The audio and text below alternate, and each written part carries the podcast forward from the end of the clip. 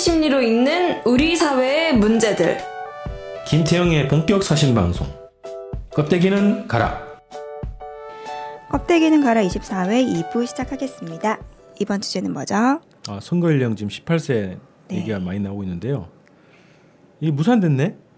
그르. 중선관위에서도 이거는 18세로 하는 게 맞다라는 의견을 내 가지고 법을 네.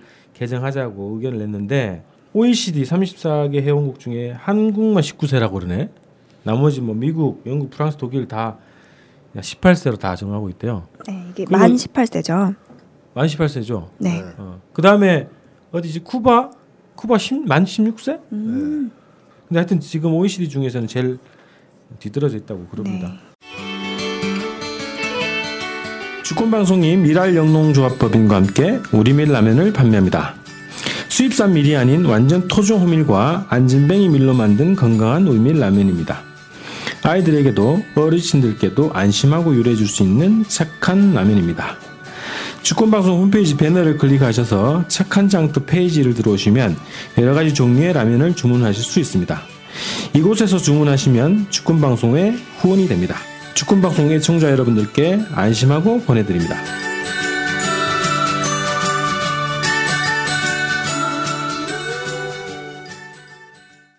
선거권 만 18세 이상 공직선거법 개정안이 안전행정위원회 전원회의에는 아예 상정조차 되지가 않았어요. 이유가 있겠죠. 이게 발목을 잡은 게 바로 이름 바꾼 그 바른정당 그리고 새누리당 이렇게인데요. 이제 개혁 보수 신당이죠. 이제 바른정당이라고 이제 이름을 바꿨는데 어, 권선동 의원이 이렇게 말했어요. 고3을 무슨 선거판에 끌어들이냐. 고3은 이제 공부나 열심히 해라. 이렇게 대체로 우리나라의 고3 학생은 부모와 선생님 의존이 심하고 독자적 판단 능력이 부족하기 때문에 투표권을 주지 않아도 위헌이 아니라는 헌법재판소의 판례가 있다라고 주장을 했다고 해요. 어, 실제로 뭐 2014년도에 새누리당이 어, 지방선거 때예요. 당시 18세 연령자는 심신의 발육이 충분치 못해서 판단 능력이 부족한 행위 무능력자들이기 때문에 선거 연령을 하향할 수 없다고 주장한 바 있는데요. 만 18세면 지금 현재 부모 동의 없이 결혼할 수 있는 나이, 군대 갈 수 있는 나이, 운전면허 딸 수 있는 나이, 뭐 구급 공무원의 응시도 할 수 있는 나이인데, 근데 갑자기 투표권에만 심신의 발육이 충분하지 못하니까 공무원 해라. 이렇게 하고 있어요. 의도가 아니, 저- 있죠. 나 지금 네. 그 권성동 이 사람의 발언을 딱 들어보니까 대체로 우리나라의 보수들은 어, 미국과 일본의 의존이 심하고 독자적인 판단 능력이 부족하기 때문에 투표권 주면 안 되네. 그 생각이 딱 드네. 그게 이 말이 가능하면 이것도 네. 가능하죠. 대체로 우리나라의 노인은 자식과 네. 사회에 대한 의존이 심하고 치매로 인해서 독자적 판단 능력이 부족하기 때문에 투표권을 주지 않아도 위헌이 아니다. 이 말도 가능해요. 자, 이 논리가요. 역사적으로 보면 어떻게 쓰여 왔습니까? 항상 투표권 제한에 근거로 쓰여 왔어요. 맨 처음에는 자본주의 사회가 처음에 등장했을 때 경제적 소득 수준에 따라 투표권을 차등을 뒀었죠. 네. 그러니까 소득이 적으면 투표권을 안 줬습니다. 의존은 심하고 경제적으로 부, 어, 돈을 못 벌기 때문에 네. 판단 능력이 떨어진다. 떨어져서. 그래서 돈 많은 사람한테만 주겠다 해서 네. 이제 평등의 원리에 위배되게도 이제 투표권을 안 줬어요. 그래서 이제 엄청 싸웠죠. 그 당시 평민들이 우리한테 달라. 네. 그래서 쟁취를 했고요. 네. 그다음에 여성들한테 한동안 안 줬죠. 그렇죠. 어, 여성들은 이런 논리죠. 의존이 심하고 독자적 판단 능력이 부족하고 등등의 이유를 들어서 안 네. 줬어요. 그 다음에 유색인종한테 안 줬습니다. 흑인들은 지능이 떨어진다. 맞아. 어, 이러면서 안 줬어요. 등등 역사적으로 보면 항상 이게 지배자들이 피지배자들 특히 약자들을 정치에서 배제하기 위해서 네. 써낸 논리랑 똑같습니다. 완벽하게. 그래서 배우나 봐 얘네들이 그거를. 아 그러니까 그걸 하나 봐. 어 아니 그 논리를 쓸 수밖에 없는 거죠. 배제하려니까. 그러니까 예를 들면 흑인을 정치에서 배제시키려고 미국의 심리학자들이 상당히 오랜 기간 그 연구를 했었어요. 흑인이 열등하다? 흑인이 열등하다는 걸 음. 증명하려고. 증명하려고. 어. 어. 이런 거랑 똑같아요. 그러니까 이제 논리가 그런 의도에서부터 출발하는 것이고 그 다음에 권성동 의원이 했던 이 논리가 한국에서는 정말 위험한 논리인데 네. 잘 통하는 논리죠. 고3을 왜 선거에 끌어들이냐 공부나 해야지라는 말은 노동자가 무슨 데모를 하냐 파업을 하냐 네. 일이나 해야지 예. 여성이 왜 어? 정치를 하냐 집에서 주부나 해야지. 음, 두개 같이 못합니까? 다 같이 근데 이. 새끼들이 아 죄송합니다. 이놈들이 고3이든 주부든 노동자건 다 시민이라는 거죠. 네. 인간이고. 그럼 인간에게 기본적으로 보장돼야 될 권리가 있어요. 음. 학생이기 전에 인간이니까 인권이 있잖아요. 네. 이 인권을 부정하는 논리죠. 인간의 그 기본적 권리. 네, 특수 신분을 가지고. 음. 그러니까 이거는 말이 안 되는 논리고 정말로 폭력적인 논리네 그죠? 어, 아주 폭력적인 논리죠. 음. 너는 학생이니까 인간 대접 받을 생각하지 마라는 말랑 똑같아요. 넌 노동자니까 인간 대접 받을 생각하지 마. 인권 누릴 생각하지 마. 넌 여자니까 인권을 꿈도 꾸지 마. 이런 말과 똑같은 겁니다. 그 봉건 영주의 느낌도 나오고. 이, 이거는 반인권적인 태도고 이거는 인간 이제 학대죠 거의. 그러니까 이런 거는 거의 파시스트리나 하는 말인데 한국에서 통해요. 학생들은 공부나 해. 헷가닥 하죠 또. 예, 어, 어, 맞아. 그리고 왜 니네가 정치. 참여해? 어. 어? 지금 정치는 정치인들이 하는 거지. 이런데 한국은 여- 역사적으로 보면 정치인이 정치한 게 아니잖아요. 최순실이 했거나 아니면 네. 군인들이 했거나 그렇죠. 어, 그 제대로 비정치인들 무당이 하거나. 뭐 정- 네. 군인들이 하거나 막 이랬던 거 아닙니까? 그러니까 정치는 모든 국민의 권리거든요. 인권에 보장되는. 근데 그거를 일단 부정해 버려요. 그 시- 또 그것도 얘네들의 논리대로 따지면 자유민주주의를 또 파괴한 논리. 파괴하고 그렇죠. 부정하는 거죠. 네. 이거는 봉건 시대에나 통했던 겁니다. 봉건 시대 신분제 때. 음. 그러니까 너는 투표권이 없어. 평민이니까 귀족만 가는 거야. 음, 음. 옛날에 이제 봉건 시대 때는 귀족들만 정치했잖아요. 의회에 들어갈 수 없어요. 평민들은. 음. 그래서 프랑스에서 처음으로 들어간 게 이제 좌파 우파 들어가서 이제 평민 의회와 귀족 의회가 싸웠고 뭐 이런 역사가 있는 거 아닙니까? 그거랑 똑같은 논리죠. 어, 이거 듣고 보니까 이제 열받네. 이 사람들의 인간관, 대중관 이런 것들이 다 음, 드러나고 맞아요. 있는 그렇죠. 거고 철저하게 정치에서 배제되고 통제 관리되는 대상으로 보고 또 그런 두려움도 느껴져요. 자기들이 다 학대를 했잖아. 예. 음. 그래서 학대자들이 권한을 가지게 되면 자기들이 살아남을 수 없으니까 배제하는 논리로 이런 논리를 개발한 그렇죠. 거네. 민중을 싫어하고 기본적으로 불신하고 그 다음에 두려워하는 네. 자들의 심리가 만들어낸 논리죠. 근데 행위 무능력자라는 표현을 어떻게 이렇게 썼지? 근데 이거는 이 새누리당의 새끼 죄송합니다. 새누리당 놈들이 얼마나 무지한 인간들인가를 보여주는 증거라고 저는 생각하는데요. 18세 연령자가 심신 발육이 충분치 못하다라고 했는데 자 인간은 두 가지 발달을 하죠. 신체적 발달과 정신적 발달을 하는데 네. 신체적 발달은 청소년기에 완성이 됩니다 거의. 그리고 18세 되면 완벽하게 거의 끝나요. 음, 우리가 사실 이 성장과 발달의 견제에서 볼 때 육체적 성장과 발달은 18세면 끝나는 겁니다. 우린 그 다음부터 죽는 거예요. 다 계속 늙어가는 거죠. 노화만 있어요. 그래서 그 다음부터 중요해지는 건 이제 정신적 발달인데 심리적 정신적 발달 중에서 몇 가지 측면이 있지 않습니까? 근데 이, 이 새누리당이 얘기했던 판단 능력 있잖아요. 판단 네. 능력. 이게 이제 쉽게 하면 이성적 사고를 할 수 있느냐 없느냐 하는 건데 그 능력이 획득됐느냐 안 됐느냐 하는 문제인데 그 유명한 그 삐아제 인지 발달 이론이라고 있죠. 네. 그 이론을 보면 이 이성적 사고 능력 이 몇 살 정도에 완성이 되는 거로 나오냐면 늦어도 13세 정도.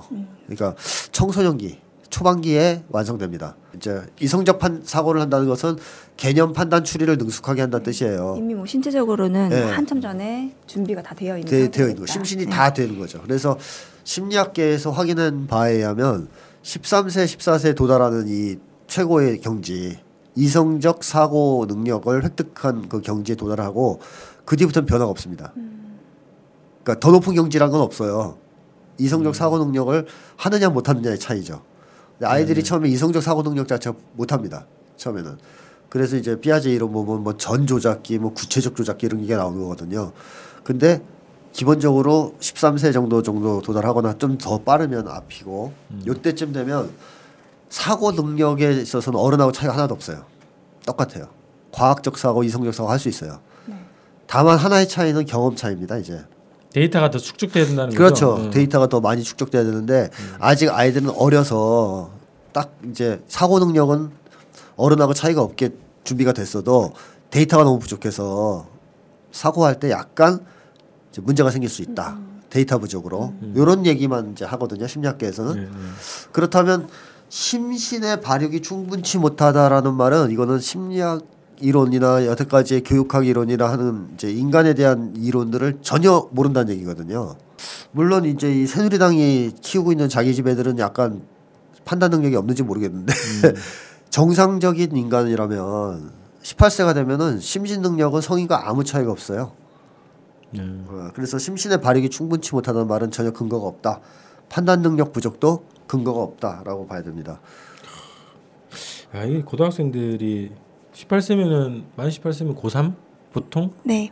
고2 고3 뭐 이렇게 되는 예, 거예요? 예, 빠르면 대학생도 될 수 있고. 네. 사실 정신 건강이라는 것이 요새 중요하잖아 화두 아닙니까? 시대적 화두.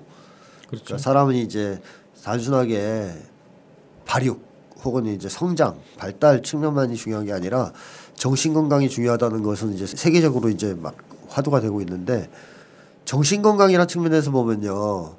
18세가 나을까요? 아니면 50세가 나을까요 심리적 상처가 있더라도 이때는 심하지 않을 때잖아요 이게 계속 누적돼서 나이를 먹을수록 심해진다는 거는 경험도 좋은 경험이 많이 쌓여야지 좋은 거지. 그렇죠. 네. 나쁜 경험 말씀은 이제 정신 건강이. 나빠지거든요. 네. 그래서 심리학계에서도 통상적으로 정신 건강 분야 이론을 보면 나이가 많이 먹을수록 정신 건강이 나빠질 수 있다라는 음. 게 있단 말이죠.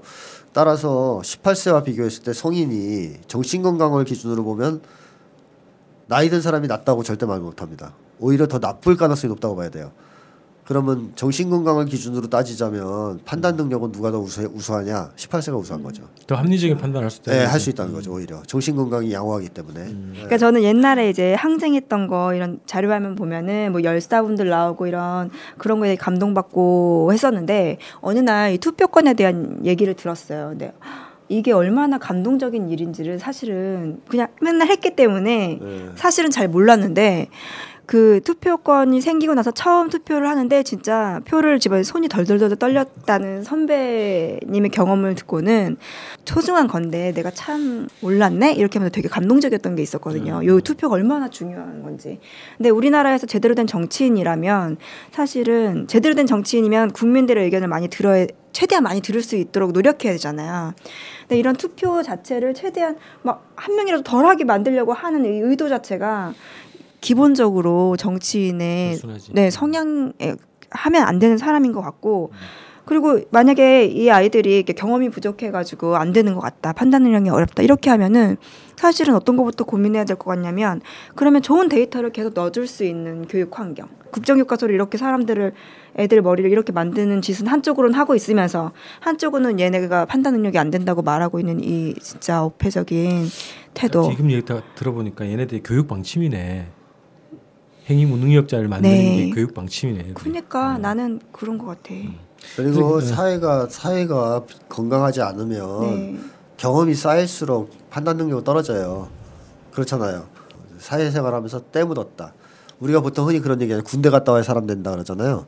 어른들이. 네. 근데 군대 가면 왜 사람이 되냐면 가서 엄청 맞거든요. 엄청 맞고 개기면 안 된다는 걸 배우죠. 순종적인 순정적인 인간이 되고 모든 이제 야성이 상실되는 거죠. 그래서 갔다 오면. 갔다 오면 사람이 되는 게 아니고. 갔다 오면 폐인이 되는 거죠, 사실은.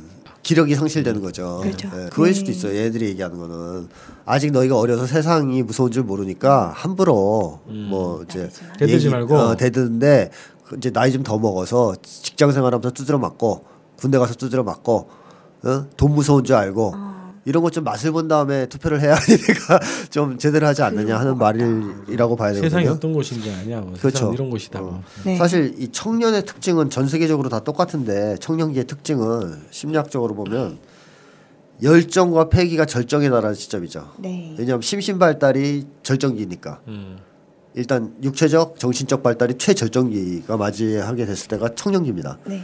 그래서 시대적으로 유명한 천재들 또 시대를 빛낸 사람들이 다 이때 자기 인생을 거의 확정지어요. 이때쯤 꿈도 다 정하고 인생 목표도 정하고 가치관도 거의 수립하고 이럽니다. 청년기 때.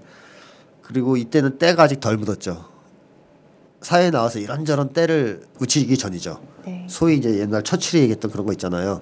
젊었을 때 사회주의가 아닌 놈은 심장이 없는 놈이고 늙어서까지 사회주의를 하는 놈은 머리가 없는 놈이다. 이런 이제 더티한 얘기를 처칠이 했었는데 아주 그럴듯하네. 아, 아직 그럴 듯한데 이제 쉽게 하면 한 말은 이거잖아요. 젊었을 때 사회주의자가 아닌 놈은 양심이 없는 놈이다. 쉽게 하면 정의감이 없는 놈이라는 거죠. 누구나 청년기 때는 사회주의자다 이거예요. 근데 세상 살다 보면 세상이 이렇게 만만치 않다라는 거. 어, 살다 보면 이제 치- 이리 치고 저리 치고 포기하고 패배하고 또 정신이 병들고 하면 늙으면 이제 사회주의를 안 한다는 건데 이제 처칠식의 사고인데 보수주의자인 그래도 처칠도 인정했던 거 하나는 뭐냐 젊었을 때는 정의롭다는 겁니다. 순수하고. 그래서 그런 점에서 보면 때묻지 않았단 말을 그렇게 해석할 수가 있거든요. 청년기 때는 아직 때가 안 묻었어요. 이제 뭐 자기 자식도 막 돌봐야 되고 이런 처지도 아니에요. 네. 그냥 혈혈단신. 그래서 이때는 이상주의적 성향이 있죠. 대체로. 그죠. 청년기 뭔가 때는. 이제 정의롭고 진취적인 걸 추구하게 어, 추구하는 되는. 예. 아주 진취적이고 정의롭고 진보적이죠. 음. 그리고 또 하나 청년기의 특징은 말- 뭐냐면 공부를 제일 많이 할 때입니다. 음. 하- 세상에 대한 공부. 네. 음. 한국 사회에서 생각해 보시면 나이 많은 사람들 공부 많이 해요? 한국인들이 1년 동안 평균적으로 읽는 책이 몇 권 안 돼요. 한 권도 안 된다는 권도 안 된다는 예, 안 된다는 얘기가? 통계가 있어요. 그러니까 우리 어른들은 공부 안 한다는 얘기잖아요. 맨날 TV 조선만 보지. 네. 그러니까 진리에서 점점 멀어지거든요. 사회에 나와서 네. 나이를 먹어갈수록. 근데 청년기 때는 집중적으로 공부를 하는 시기입니다. 애들이.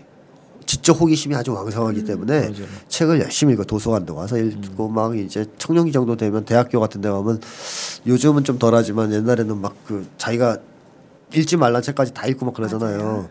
그러니까 이렇게 진리를 탐구하는 시절이 딱 청년기라서 이 사람들이 정의감이 강해요. 금방 진리에 근거해서 무엇이 정의고 불이고 판단 능력. 어, 판단을 딱 하는 거죠. 때도 안 묻었고. 그래서 청년들은 대체로 특징이 진보성이 있거든요. 그리고 역사적으로 보면 그런 역할을 해왔죠. 그렇죠. 우리 역사를 봐도 일. 일제 시대 때부터 네. 청년 학생들이 항상 그렇죠. 어, 바- 독립운동을 했고 옛날에 의열단 평균 입단 나이가 13, 14세라고 그래요. 네, 뭐 16세 네, 이럴 16세. 때 이미 독립운동 단체에 들어가고 그랬죠. 네. 그리고 조선시대만 해도 10살 좀 넘어서 관직에 등- 들어가고 그랬거든요. 그러게요. 예, 그러니까 이제 이 나이대 사람들이 그 사회에 큰 역할을 한다는 거잖아요. 그리고 전쟁 나도 제일 열심히 싸는 사람들이 이 청년 세대거든요. 그러니까 이 세대가 사실은 오히려 사회를 건강하게 만드는 역할을 하는 사람들인데 네. 이 청년 세대의 투표권을 박탈하겠다. 굳이 못 아. 굳이 안 주겠다라고 하는 것은 이 심리랑 똑같은 거죠. 국민들이 투표율이 낮으면 좋아하는 심리. 음. 아 그래서 그런 얘기 했어요. 새누리당이 예. 어떤 의원인데 진, 자라나는 아이들이니까 비판적인 쪽에 더 많은 생각이 꽂히게 되어 있고 그러다 보면 보수적인 쪽에 반대되는 표 행사를 할 수 있을 것이다.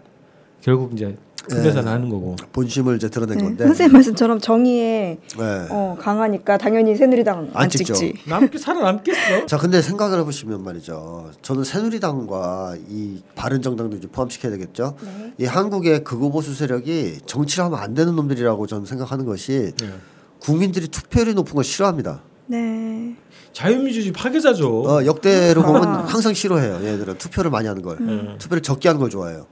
이거 자체가 얘네가 뭐냐면 반민중적 정치 집단이라는 네. 것을 명백히 보여주는 거거든요. 음, 민중들이 투표 많이 하면 싫다는 거 아니에요. 그러게. 어, 정치에 무관심하고 그냥 어, 정치에 아예 관심을 꺼버렸으면 좋겠다고 네. 생각하는 게 이놈들이기 때문에 얘들은 진짜로 정치하면 안 되는 놈들이죠. 국민들이 투표율이 높아야 된다고 생각하는 정당이 정치를 해야 되지 않겠습니까? 네, 그 가장 많이 할 수 있도록 네. 고민해주고 판을 만들어주고 그렇죠. 이렇게 하는 사람들이 기본. 음. 이건 뭐 기본 중에 기본이어야 되는데. 그렇죠. 대의민주주의에 대한 기본 개념이 없네. 네. 파괴자네 파괴자. 네, 얘들은 그냥 귀족이죠, 귀족. 지네가 귀족이라고 생각하는 거죠. 평민들한테는 투표권을 줄 수 없다고 생각하는. 민족재단에서 잡지 민족을 창간했다고요? 네, 민족 문제 남북 관계와 관련한 다양한 논문과 칼럼이 실려 있습니다. 네. 보니까 이채영 교수님, 김태영 소장님, 곽동기 박사, 문경환 기자 이런 분들이 글을 쓰셨는데요. 주로 주권 방송에 많이 나오시는 분들 아닌가요? 네, 그 밖에도 많은 분들이 써주셨고 싱가포르 사진 작가 아람판 씨의 북한 사진 화보도 실려 있습니다. 네, 특집 기사로는 미국 대선이군요. 트럼프 시대의 한반도 문제. 꼭 사봐야겠는데요. 어떻게 구입하면 되나요? 주권방송 홈페이지에 광고 배너가 있습니다. 이걸 클릭하시면 됩니다. 가격은요? 만 원이고요. 배송비는 없습니다. 네. 민족 문제, 남북 관계에 관심 있는 분들의 많은 구입 바랍니다.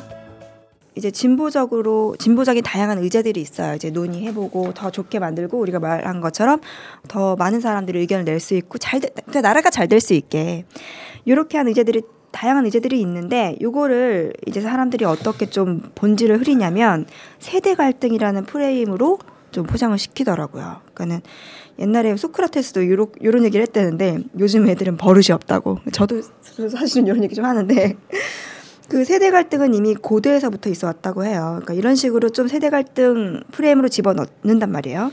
근데 이렇게 노골적으로 젊은 세대의 진출을 막아 나선 행태는 참 요런 새누리당만큼 요런 것도 참 이런 행태도 드문데 이런 거를 좀 꼰대질이라고 해요. 우리가 꼰대란 단어가 있잖아요. 네. 네, 꼰대질이라고 하는데 이 꼰대라는 말이 사실은 박정희 독재 정권 시절인 60년대부터 사용된 것으로 학자들은 추정하고 있다고 합니다. 그 권위주의가 강화되던 시기잖아요. 그 권위주의하고 꼰대의 느낌, 요거의 연관성은 좀 있을까요? 예, 제가 코를 자꾸 훌쩍거린다고 피디님 뭐라 하시던데 어쩔 수 없습니다. 감기 때문에 추워서. 경고, 경고를 받으셨어요? 예. 근데 하여튼 이 일단 세대 갈등에 대해서 말씀을 드리면 네. 세대 갈등이 없을 수는 없죠. 항상 있겠죠. 근데 이거는 그렇게 볼 수도 있잖아요. 우리 인간 관계에서 친구하고 아주 친하다 그래서 갈등이 없는 거 아니잖아요. 네. 갈등하면서 또 좋아하고 화해하고 그러면서 더 좋은 관계로 발전되고. 발전하고 이러잖아요. 그러니까 세대 갈등도 그런 측면에서의 세대 갈등은 항상 있어 왔다고 생각해요. 근데 어떤 사회의 세대 갈등이 극심할까 하는 걸 생각해 보면 사회가 이제 썩고 병들었을 때 세대 갈등이 극심해진다고 생각합니다. 만약에 사회가 건전하다면 세대 갈등은 거의 없어요. 예를 들면 흔히 얘기하는 세대 갈등이 한 징후로 얘기하는 뭐 청소년의 반항 이런 것이 모든 사회의 공통적인 건 아니거든요. 조선시대 때 우리가 기록의 왕국이라고 할 정도로 기록이 많잖아요. 네. 근데 청소년들의 이 반란, 반항, 일탈 혹은 뭐 질풍노도의 시기 이런 거 있어요? 조선시대 때 기록에? 결혼하고 그랬는데. 없어요. 없어요. 없습니다. 그 당시에는. 그러니까 그만큼 사회가 기본적으로 조선시대 가난하긴 했어도 지금만큼 병적이지는 않았다는 얘기입니다. 따라서 이 세대 갈등이 그렇게 극심하진 않았다라고 봐야 되는데 이게 60년대부터 극심해진다는 것은 뭐냐 하면 한국 전쟁이 끝나고 이승만 독재 정권을 타도한 4.19 혁명이 있었지만 그걸 박정희가 군사 쿠데타로 이렇게 뒤엎었잖아요. 이 군사 쿠데타로 4.19 혁명이 좌절됐다라는 것은 한마디로 정치적인 진출 민중의 그다음에 이제 정치에서의 주의되는 과정 자체가 차단됐다는 걸 의미하죠. 그리고 그때부터 뭐가 사회를 지배하냐면 이제 공포가 지배합니다. 군합발이. 그 당시에는 말 한 번 잘못하면 끌려가서 두드려 맞던 시절 아닙니까? 따라서 어른들은 어떻게 했을까요? 이제 그 시절에 비굴해졌겠죠. 일단 참아야 되니까. 박정희 독재 치하에 살아남으려면 비굴해져야 되는 거죠. 입 다물고 살아야 되고 저항하고 싶어도 참아야 되고 그렇게 이제 쭉 살았을 거 아니에요. 근데 이렇게 오랫동안 산다면 그거는 이제 곧 학대당하는 삶이라고 볼 수 있는데 심리학적으로 당연히 무력해지죠 인간이. 그리고 무력해지면 권위주의적 성향을 띠게 됩니다. 제가 권위주의 성격을 계속 얘기하는 이유가 여기에 있거든요. 무력감이 곧 권위주의적 성격으로 연결이 돼요.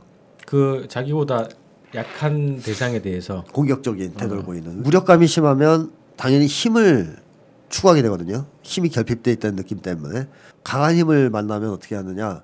힘이 없으니까 일단 저항 못 하겠죠. 비굴한 태도를 보이고 동시에 어떠냐면 강한 힘에 융화되려 그래요.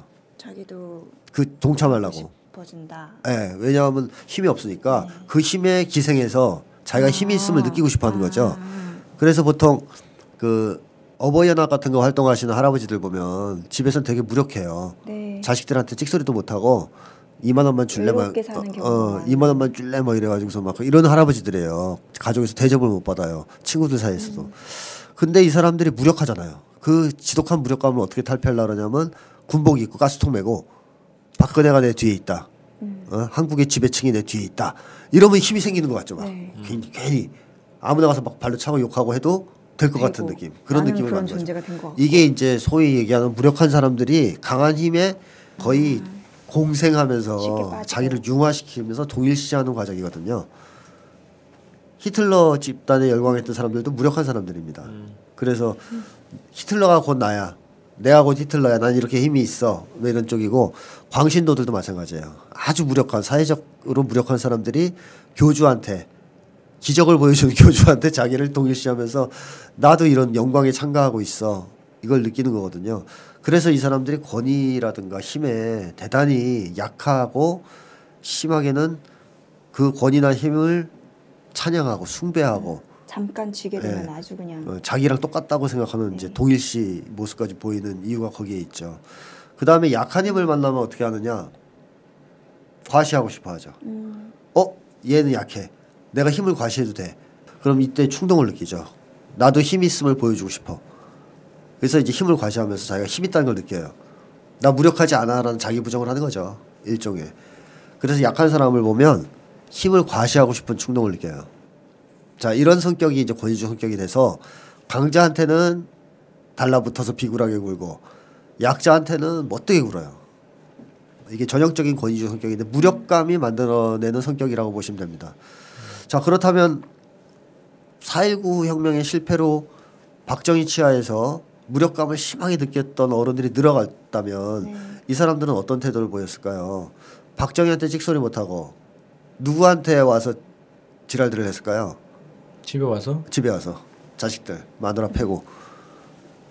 그래서 보통 집에서 독재적인 태도를 보이는 사람을 보면 나가서 비굴해요 사는 게. 음, 음, 근데 나가서 용감하게 사는 사람들을 보면 집에 와서 친절합니다.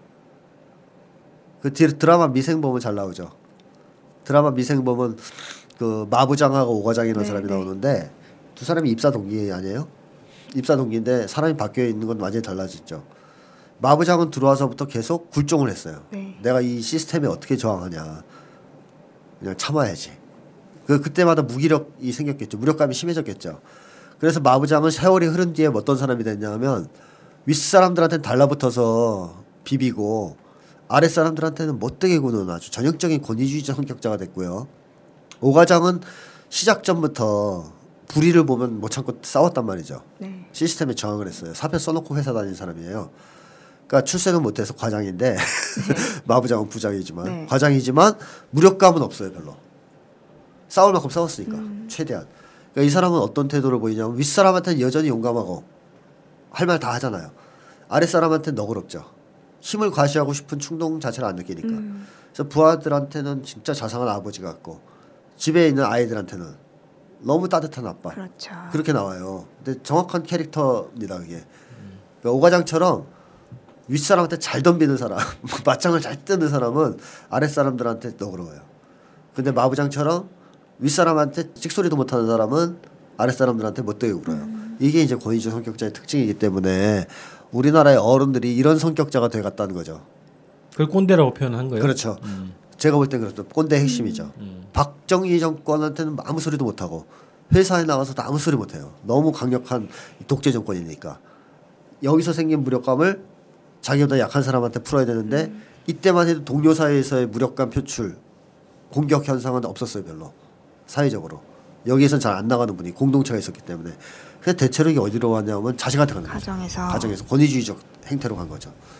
그래서 꼰대란 말이 아마 저는 그때 출현하지 않았을까 하는 생각이 들고 세대 갈등이라기보다 스- 보다는 이거는 그런 점에서 본다면 시대가 낳은 어떤 질병이 가정에서 일단 부모 자식 간의 갈등으로 표출되고 그게 세대 갈등으로까지 비화한 것이다 이렇게 저는 생각을 합니다. 세대 갈등이 원래 기본적으로 존재할 수밖에 없지 않나요? 일정하게 그 갈등이 있는 건데. 제가 얘기해서 서두에 그 얘기를 한 거죠. 네. 갈등이 없을 수는 없는데 네, 네. 인간 관계에서 갈등은 필수라고 네, 네. 그 정도의 갈등은 문제가 안 된다. 그러니까 그게 이제 그 네. 폭력적이지 않고 네. 어떤 적대적이지 않은 그런 갈등 그렇죠. 그건 항상 있는 거죠. 네, 그런 것들은 존재하는데 네. 지금 여기서 얘기하는 거는 이제 그 세대 갈등이라고 포장을 한다는 거죠. 네. 그러니까 예를 들면 18세 논란 에 대해서도 네. 이게 아까 근본적으로는 지배층들이 민중들을 대하는 관점이고 네. 진출을 막기 위한 논리라고 보는 건데 이거를 세대 갈등으로 포장을 한다는 거예요. 그렇죠. 어. 이것의 본질은 세대 갈등이 아니고 음. 독재 권력이 사람들을 분열시킨 것이다라고 보는 게 맞습니다. 그렇죠. 분열 통치 논리겠죠. 네, 어. 오히려. 음. 그러니까 독재 정권이 경상도를 우대해서 전라도랑 반목하게 만드는 거랑 음. 큰 차이가 없어요. 맞아요. 어. 독재 정권이 부모들을 마식하게 만들어서 음. 자식 세대를 괴롭히게 만든 거. 이거 오늘날 더 심해지지 않았습니까? 돈 없는 거에 대한 공포가 극단화되고 이게 자식들한테 공부에 대한 강요로 나타나고 있잖아요. 무시무시한. 그리고 자식들은 거기에 대해서 내적 불만이 심해지고 이러면서 부모 자식 간의 사이가 극단적으로 지금 벌어지고 있거든요. 네, 네. 이게 사회적으로 확산됐을 때 나타날 때 이게 세대 갈등처럼 비춰지는 거죠. 음. 맞아. 부모들은 애들을 공부로 학대를 시키고 네. 애들은 그것에 순응하다가 어느 날 갑자기 무슨 폭력적으로 부모한테는 순응하는 척하지만 내면에서는 반항심과 분노가 드글드글 끓다가 그게 일탈 행동으로 나가기도 하고 집에 있는 자기 부모한테 못하면 밖에 나서 딴 사람한테 가요. 네. 그래서 노인들을 함부로 대하거나 어른들한테 적대적인 태도를 가진 아이들은 부모와 사이가 안 좋은 애들입니다. 그런 게 유독 많아진 것 같은데 무슨 네. 뭐 보도를 그렇게 해서 그런가 몰라도 아, 그러니까 이 많았죠. 청소년들이 그 노인들 약한 노인들 막 네. 공격하고 이런 것들이 많아졌잖아요. 그게 그런 거지.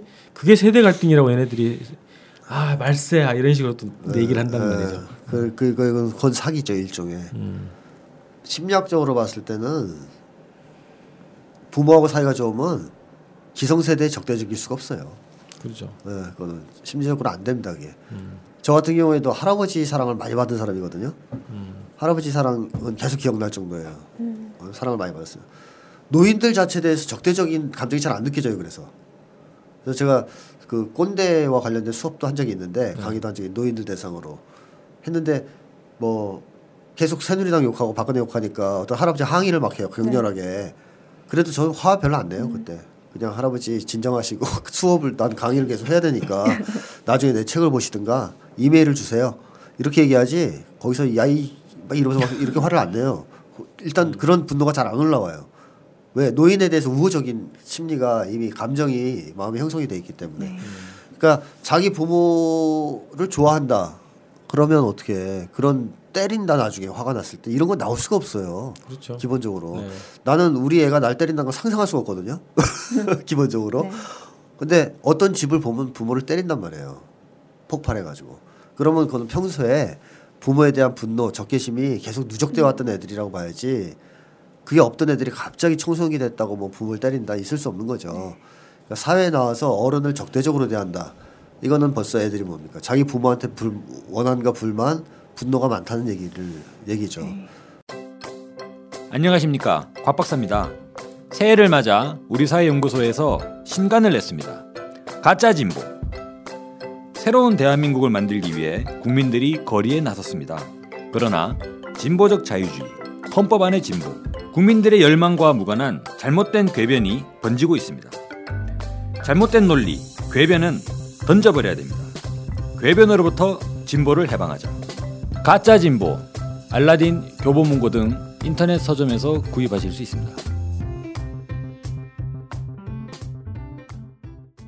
18세 논란 이 얘기를 하는 이유가 어, 하여튼 이제 청소년일 수도 있죠. 18세면은 이 사람들의 선거권이라는 얘기를 주로 하려고 하- 했던 거라기보다는 이런 것들을 세대 갈등으로 계속 치환해가지고 자기들의 이 이데올로기를 숨기려고 하는 그 네. 프레임을 지적하자 하는 거거든요. 네 저는 이 세대 갈등에 대한 얘기를 계속 듣다 보니까 이게 진짜 세- 세대 갈등 아닌데 이거 지금 참정권 문제는 이게 더 정확하게 드러나는 것 같고 단순히 만 18세냐 요 나이를 이제 거론한다고 해서 이게 뭐 어린애하고 뭐 뭐 나이 많은 사람은 어떻고 뭐 이런 세대 갈등으로 나누 이제 이런 식으로 가져가는 게 진짜 말이 안 된다는 생각이 설명 들을수록 더 드는 것 같아요. 그러니까 이 새누리당이 새누리당 바른 정당이 새누리 바른 정당? 네. 어, 하여튼 이 얘네들이 어 그거를 분열 통치 전략을 네. 세대 갈등으로 포장을 해가지고 네. 어버이연합이나 이런 보수 애들을 동원시키는 거예요. 네. 여론을 그런 거지. 얘네 저기 참정권 주면 안 된다, 투표권 주면 안 된다 이런 걸로 동원하는 거죠. 네. 그래서 그거를 언론에서는 세대 갈등으로 음. 다 분치를 한다는 거예요. 네. 그래서 그 본질을 잘 보자 이런 거거든요. 이게 어떻게 뭐 그런 거겠어요. 그죠? 음. 지금 만 18세 인게 그냥 그, 그 나이가 투표권이 없는 상태에서 그런 거지. 음. 그래서 그 세대에 대한 얘기를 하고 있는 거지. 이게 단순히 뭐 어버이연합에 반하는 세력들을 하- 투표를 할 거냐 말 거냐 이런 문제 아닌데 자꾸 그런 식으로 가져가는 거. 그이 논란이 있을 때 조희연 교육감 서울시 교육감은 네. 네. 교육감 선거 때 청소년들이 참가할 수 있게 해야 된다 이런 주장을 하더라고. 네. 자기의 어쨌든 그죠? 그렇죠. 교육 분야에서의 행정 책임자를 뽑는 건데 음, 자기 가장 학생들이- 가까운 일. 어, 학생들이 참가해야 되지 않냐. 제가 제가. 계속 주장하는 게 그거죠. 그 민주주의가 되려면 그게 돼야 된다는 거죠. 네. 덴마크 같은 경우에는 초등학교 운영하는 거 보면 학교 운영위원회가 있지 않습니까? 그러면 학생회 대표 두 명, 음. 교사 대표 두 명, 학부모 대표 두 명, 재단 대표 두 명이에요. 그러면 회- 학교 운영할 때 재단이 이래라 저래라 할 수 있어요? 못 하는 거죠. 일단 6대 2이니까 예, 합리성이 없는 거는 재단이 마음대로 못 하는 거예요. 그리고 학생들도 충분히 의견이 반영되는데 초등학생들인데도 불구하고 운영위원회 참가하잖아요. 우리나라 같으면 요런 새누리당 그러지 않겠어요? 조그만 새끼들이 대가리 피도 안 마른 것들이 어디 어른들 얘기하시는데 기 들어와서 근데 이런 태도 자체가 민주주의에 역행하는 태도고 그렇죠. 예, 당사자들한테 당연히 권리를 줘야죠. 애들도 권리가 있습니다. 아동 인권이 있어요. 판단력도 있고. 예, 우리 한국 한국이 워낙 독재적이니까 약한 사람들한테는 인권 보장을 안 해주려는 이런 이제 의식이 심하거든요. 그래서 아이들은 인권이 없다. 내가 마음대로 할 수 있다. 뭐 이런 사고 방식을 가진 어른들이 꽤 있고 또 뭐 남편들 중에는 마누라는 내 거다. 내 마음대로 할 수 있다라는 생각 가진 남편들이 있고 이게 다 뭡니까? 인권 의식이 전혀 없는 거거든요. 아이들은 이제 어느 정도 부모의 손을 조금씩 벗어나기 시작하는 소위 전 아동기 이전 단계만 돼도 벌써 인권 문제가 있어야 된다고 봐요. 그 인권을 그 나이에 맞게 보장해주고 또 아이들이 책임질 수 있는 건 책임질 수 있도록 해주면서 민주적인 시민으로 양성을 해주고 초등학생 정도- 정도 되면 또 애들이 똑똑해지니까 학교 운영에도 참가시켜주고 중학생들도 학교 운영은 니네가 해. 이렇게 학생에 밀어주고 네. 이런 체제가 돼야 민주주의가 되는 거지. 모든 영역에서 국민들의 권리를 박탈해 놓고 대통령만 뽑게 해주고 그게 민주주의입니까? 어, 너무 웃기죠. 만 18세 하루 전날은 판단 능력이 없다가 오늘 생일 지났더니 갑자기 판단 능력이 생겨가지고 뽑을 수 있고 이거 이거 자체가 너무 이제 웃기고. 신이 주시는가 보지. 네. 우리 딸내미가 지금 초등학교 6학년 이제 올해 중학교 가거든요. 네. 2012년 대선 네. 박근혜 나왔을 때 네. 그때 이제 공봉을 오잖아요. 선거 공약집들이 막 오잖아요. 네. 그때 그 몇, 몇 살이었더라? 초등학교 2학년인가 3학년인가 그랬어요. 공약집을 쭉 보더니 어 박근혜는 통정책이 없네 이런 얘기를 딱 하는 거예요. 음. 아, 그 정도면 뭐 투표할 수 있는 권한이 있지. 그렇죠. 다음에 지금 막 작년 이제 촛불 시위를 하면서 왜 우리는 투표권이 없는 거야 막 항의를 하더라고. 아. 충분히 그걸 판단할 수 있는 능력이 있는데 적어도 지금은 어쨌든 법적으로 지금 허용되는 18세 얘기하잖아요. 저는 뭐 고등학교 1학년, 중3 뭐, 뭐 가능할 것 같거든. 그게 이제 사회의 합의에 따라서 주는 거예요. 네. 아까 얘기했던 심신 발달은 이미 13세면 끝나기 때문에 그 이후에 어느, 어느 정도 애들이 더 지나면 나름 판단 능력을 갖출 것이냐, 판단 능력이 아니라 경험이 좀 쌓일 것이냐를 보는 것이 사회마다 다를 수 있잖아요. 네. 그래서 사회에 따라서 이 나이가 오르락내리락 할 뿐이죠. 옛날 조선시대 때는 관직 등용은 10세 초반이면 시켜줬어요. 과거 시험에 붙으면. 그때 사도도 할 수 있는 거예요. 사또. 예. 어, 수령 뭐 이런 것도 할수 있는 거예요. 그리고 또 마사이족 같은 경우에는 14세 뭐 이때쯤 벌써 사냥 다니면서 하죠. 그러니까 조선 시대 때는 청소년기 때 이미 사회생활을 했습니다. 따라서 이때부터 부역 세금 의무, 국민의 의무도 다 졌고 권리도 행사를 했어요. 그리고 또 나라에 따라서 어떤 데는 더 16세 주는 나라도 아까 있다 그랬는데 네, 네. 그런 나라들은 이제 아이들이 훨씬 더 빨리 성장한다고 보는 거고 사회생활 할 수 있다고 보는 거고 좀 그게 늦게 보는 나라들이 18세 정도. 아무리 늦춰 잡아도 18세면 된다라고 보는 거 아니겠습니까? 아니 저는 이번에 촛불 집회 딱 보면은 중학생 발언이 정말 네. 논리적이고 네. 호소력 있고 네. 정말 좋았거든요. 맞아요. 화제가 된 발언들 네. 대부분이 거의 학생들을 그래서 우리는. 촛불 집회 과정에서 검증이 됐고 국민들이 합의를 한다 그러면 아, 중3부터는 줘도 충분하겠다 이런 생각이 들더라고요. 네. 그러면 만약에 중학생들부터 투표를 할 수 있는 그 조건이 주어진다면은 한국 사회에서는 교육이 바뀔 수도 있다. 아 그렇죠. 그죠. 어, 그렇죠. 교육 이렇게 가야 될 되는 수 그렇죠. 네. 학생들 눈치를 봐야 되니까. 네네네. 이제 중3은 좀 아, 그럴 고민할 수 있을 것 같은데 만 18세는 진짜 고민할 필요도 없을 것 같은데 참 그러네. 그러니까는 뭐가 꿍꿍이가 있다는 거지. 그러니까 저는 또 이런 생각도 들어요. 뭐 그 아이들이 이제 이게 막 이제 공론화되고 뉴스에 많이 나오고 막 이렇게 하면은 애들도 이제 관심을 많이 가졌어. 근데 우리들 보고 야 너네 못한다고 못 믿어주는 상태와 너네 할 수 있지라는 게 전제가 깔린 상태에서 이 공론화되는 거를 느끼면 아이들이도 스스로 아 내가 이런 책임감 이런 역할이 있구나 하면서 충분히 지금 이런 촛불 세대라면 충분히 자기도 더 관심 있게 보고 어, 자기 판단 능력을 이렇게 높일 수 있는 거는 이미 자기 믿어주기만 하면 충분히 가능할 것 같고 거기를 믿지 못하고 이렇게 발언하는 사람들이 문제인 거죠.